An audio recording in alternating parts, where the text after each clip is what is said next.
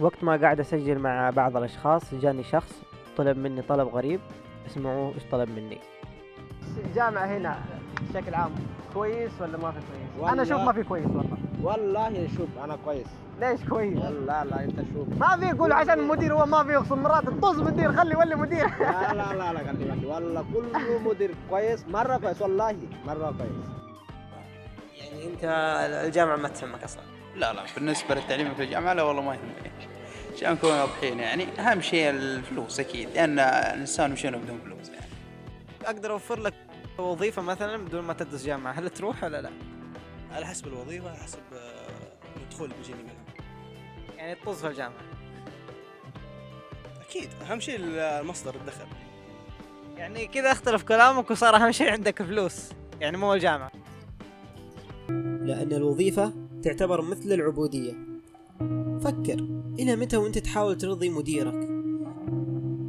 إلى متى وأنت تشتغل وتجيب دخل للمكان اللي أنت تشتغل فيه وتأخذ جزء منه؟ إلى متى أنت تشتغل وتجيب دخل عالي وآخر شيء يعطونك جزء من الدخل؟ وإلى متى أنت تقعد تنتظر راتبك إلى آخر الشهر؟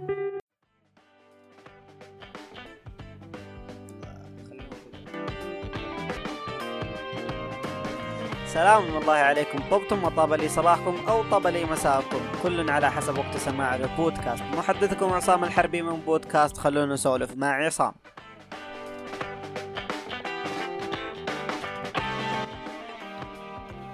فكرة البرنامج نجيب موضوع نتكلم ونسولف وناخذ ونعطي فيه بعيدا عن الجدية والمثالية وبدون تحيز. ويوم أقول نسولف وناخذ ونعطي فيه فعليا أقصد هذا الشيء حيث أنكم تقدرون تشاركون معنا في البرنامج عن طريق آه، هاشتاج البرنامج في تويتر. خلونا نسولف مع عصام.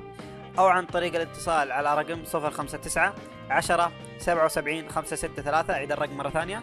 059 10 77 563 ولكن أتمنى منكم متابعة حساب. خلونا نسولف مع عصام على تطبيق تويتر عشان تعرفوا عنوان الحلقة الجاية إيش. وتشاركون معنا في الهاشتاج نقدر نقول الآن نبدأ أول حلقة من بودكاست خلونا نسولف مع عصام. نتمنى لكم استماعا ممتعا.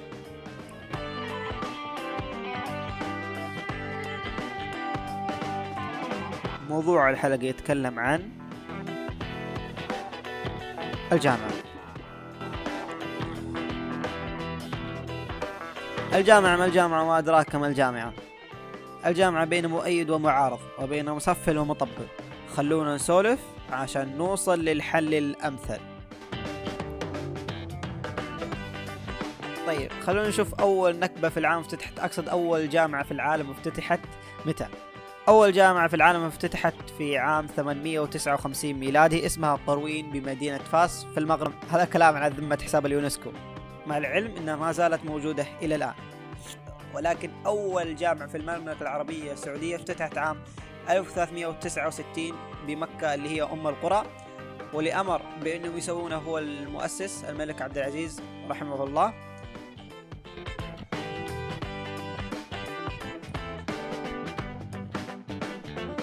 في البداية أنا قلت أنه الجامعة بين مؤيد ومعارض. خلونا نعرض وجهات النظر حول الجامعة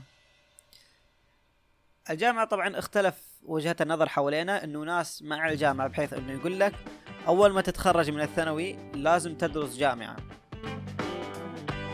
مهما التخصص اللي كنت تبغى تدرسه لكن لازم تدرس جامعة لأنه هو ضمان وظيفي. يقول لك الناس اللي ضد الجامعة إنه مو لازم بعد الثانوي تدخل جامعة جرب ادخل أشياء غير الجامعة مثل إنك تروح للمعاهد أو تروح للكليات هذه اللي تعطيك دبلوم. أو إنك تنخرط في العمل اللي أنت تبغاه كمهنة أو إنك تفتح لك مشروعك الخاص. في دراسة حاب أقولها لكم. الدراسة هذه نشرت على موقع جريدة المدينة. تقول فيها كشف متخصص في تحديد المسار الوظيفي على أنه 70% من موظفين القطاع الخاص أو العام في سوق العمل السعودي يعملون في وظائف لا تتوافق مع دراساتهم أو خبراتهم الأصلية. إيش معنى هذا الكلام؟ معنى هذا الكلام لو عندك مية ألف شخص سبعين ألف شخص يشتغلون في حاجات ما لها علاقة في دراساتهم الجامعية أو ما لها علاقة في خبراتهم اللي قبل أخذوها خلونا نكبر الرقم عشان تستوعبون الكلام. لو عندك مليون شخص 700 ألف شخص يشتغلون في حاجات ما لهم خبرة فيها أو ما لها علاقة في دراستهم الجامعية.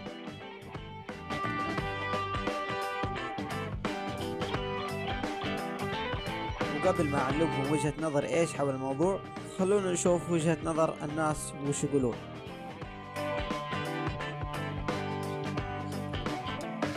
السلام عليكم. سلام ورحمة ممكن تشرفنا باسمك طال عمرك؟ زيادة قرن زياد قرني. حاب أسألك يا أستاذ زياد عن الجامعة. الجامعة أنت داخلها كأنك تبغى فرصة وظيفية أو تبغى العلم اللي فيها؟ ثنتين أبغى أتعلم؟ أبغى أتعلم عشان أتوظف يكون لي مصدر دخل. طيب أنت أنت تاخذ الجامعة يعني للوظيفة. لا الثنتين للعلم أولوية بعدين الوظيفة.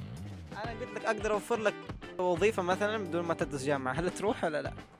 على حسب الوظيفة على حسب آه، المدخول اللي بيجيني منها. يعني تطز في الجامعة.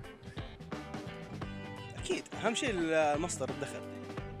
يعني كذا اختلف كلامك وصار أهم شيء عندك فلوس. يعني مو الجامعة. هو انت ما حتدخل جامعة انت قلت لي دخل الجامعة عشان علم ولا عشان وظيفة. أنا قلت لك أكيد حيجيني علم عشان اتوظف مستحيل اتوظف بدون علم. لكن إذا في وظيفة بدون آه، علم واجتهاد أعطيني أكيد. أقصد أنا العلم الجامعي العلم الجامعي ده غالبا يحتاج أربع سنوات إلى خمس سنوات عشان تتعلمه ثم بعد تتوظف. لكن أنا أقول لك إنك تتوظف مثلا بدون ما تدرس جامعة. حبيبي براتب مجزي طبعا براتب مجزي هذا اللي اقصد حلو.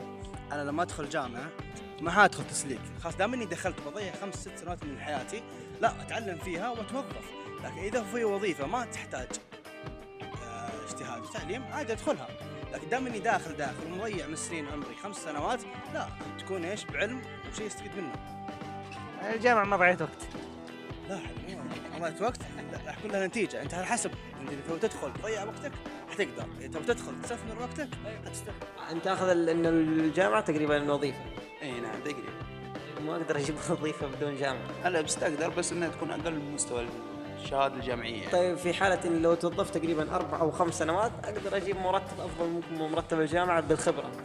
آه، ممكن بس يعني الجامعة دربها أضمن ما تضمن أنت تستمر في الشركة الشركة هل تستمر ولا ما تستمر نفس ممكن الشركة أنت بعد الجامعة ما تدري هل تتوظف ولا لا، إنك بتتكي في البيت كمان. يعني أنت تاخذ الجامعة عشان الفلوس بس. طبعا أكيد مو عشان رغبة شخصية. لا والله مو عشان روج شخصي يعني لو مثلا قالوا لك خيار ثاني إنك فتحوا شيء مثلا بديل للجامعة تدخل فيه. مثلا مرتب يعني له قيمة. ماني فاهم سؤالك والله يعني مثلا يقول لك شركة إحنا ندرسك مثلا مدة سنة أو سنتين وراتبك أول شيء يبدأ ب 10 إي طبعا طبعا. يعني أنت الجامعة ما تهمك أصلا. لا لا بالنسبة للتعليم في الجامعة لا والله ما يهمني. عشان نكون واضحين يعني أهم شيء الفلوس أكيد لأن الإنسان مشينا بدون فلوس. ممكن تشرفنا باسمك طال عمرك؟ آه معك فيصل صالح الغامدي. طيب راح أسألك سؤال وحاب تجاوب آه، تجاوبني عليه. هل أنت مع الجامعة ولا ضد الجامعة؟ كدراسة. كد- كدراسة جامعية هل أنت معها أو ضدها؟ آه معك أكيد. آه يعني دخلت الجامعة كأنه خيار أنت مختاره. ما هو نوع من إنه فعل تقليدي معتاد إنه الناس يسوونه وسويته آه لا. لا طبعا لا. لأنه اولا واخرا أنت تختار التخصص اللي تبغاه تختار حياتك وما حد يقدر يختار حتى غيرك عارف يعني أنت بيدك القرار اذا بتدخل جامعه بتكمل دراسة ما تكمل دراسة. يعني زي ما تقول ما حد له كلمة عليك. طيب يعني أنت شخص تبغى الوظيفة إنك تبغى تسلم الوظيفة. بالضبط الواحد يطمح للسلام الوظيفي يطمح يتعلم اشياء جديده في الحياة يطمح إنه ياخذ شهادة. ليش؟ لأن سلم الوظيفي مرة بورن مرة ممل.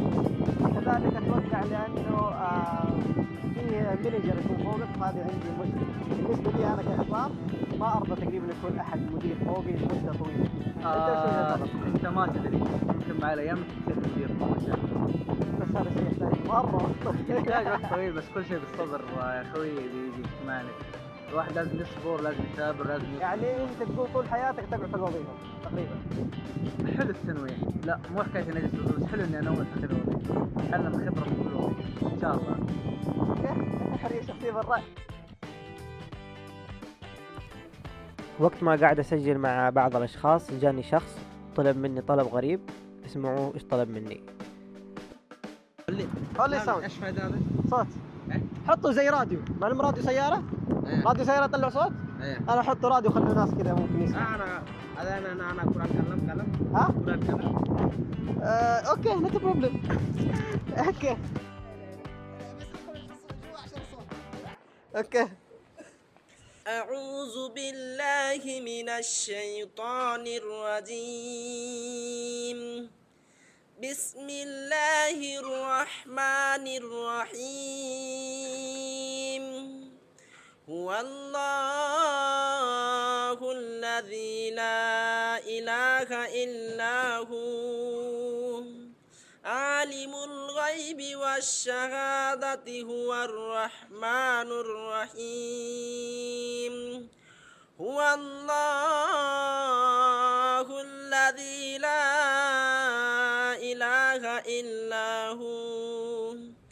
الملك القدوس السلام المؤمن المهيمن العزيز الجبار المتكبر. سبحان الله عما يشركون.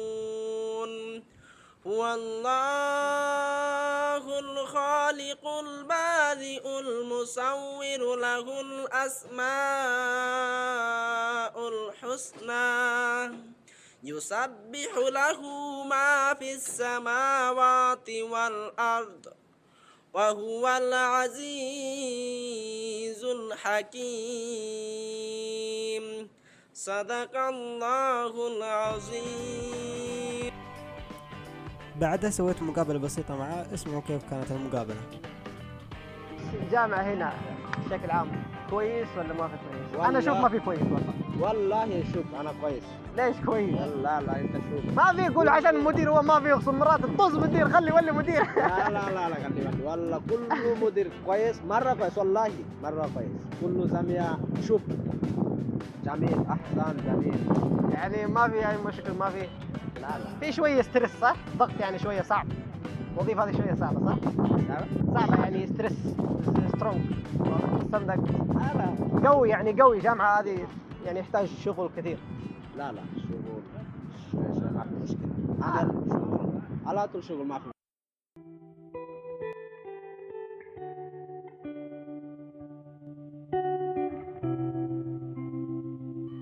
بكذا يكون سمعنا بعض آراء الجمهور المختلفة حول الجامعة.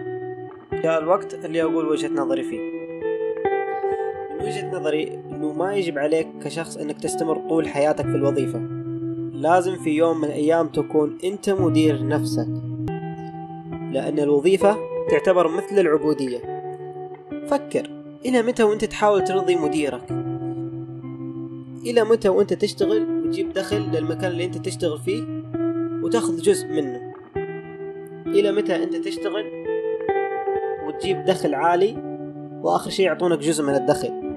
وإلى متى أنت تقعد تنتظر راتبك إلى آخر الشهر؟ في هذه الحالة غالبا ما راح تصير غني. طيب لو كنت مدير نفسك راح تكون حريص على الشغل أكثر. وكمان إذا جاء دخل لشركتك وجاء دخل لشغلك كل الدخل راح يصير لك. ما راح تخاف إنه أحد يخصم منك أو أحد يشارك في الدخل هذا. فعليا كل الدخل لك. في حالة إنك استوعبت الكلام اللي قبل شوية هذا يخليك إنك تأخذ الجامعة عشانك أنت مو تأخذ الجامعة عشان تأخذ الوظيفة. الوظيفة ما راح تستمر لك. العلم اللي تأخذ من الجامعة وراح تطبقه في حياتك هو اللي راح تستفيد منه ما هو الوظيفة اللي راح تستفيد منها. سو إنك تدخل تخصص في الجامعة عشانك أنت مو عشان تأخذ الوظيفة. تأخذ تخصص عشان تستمر طول حياتك أنت تشتغل من نفسك لنفسك فيه.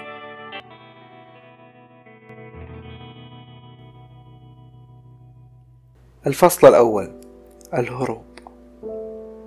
قديما كان الفاصل الوحيد بين الموت والحياة والنجاة شعرة لكن كانت نسبة النجاة جدا ضئيلة.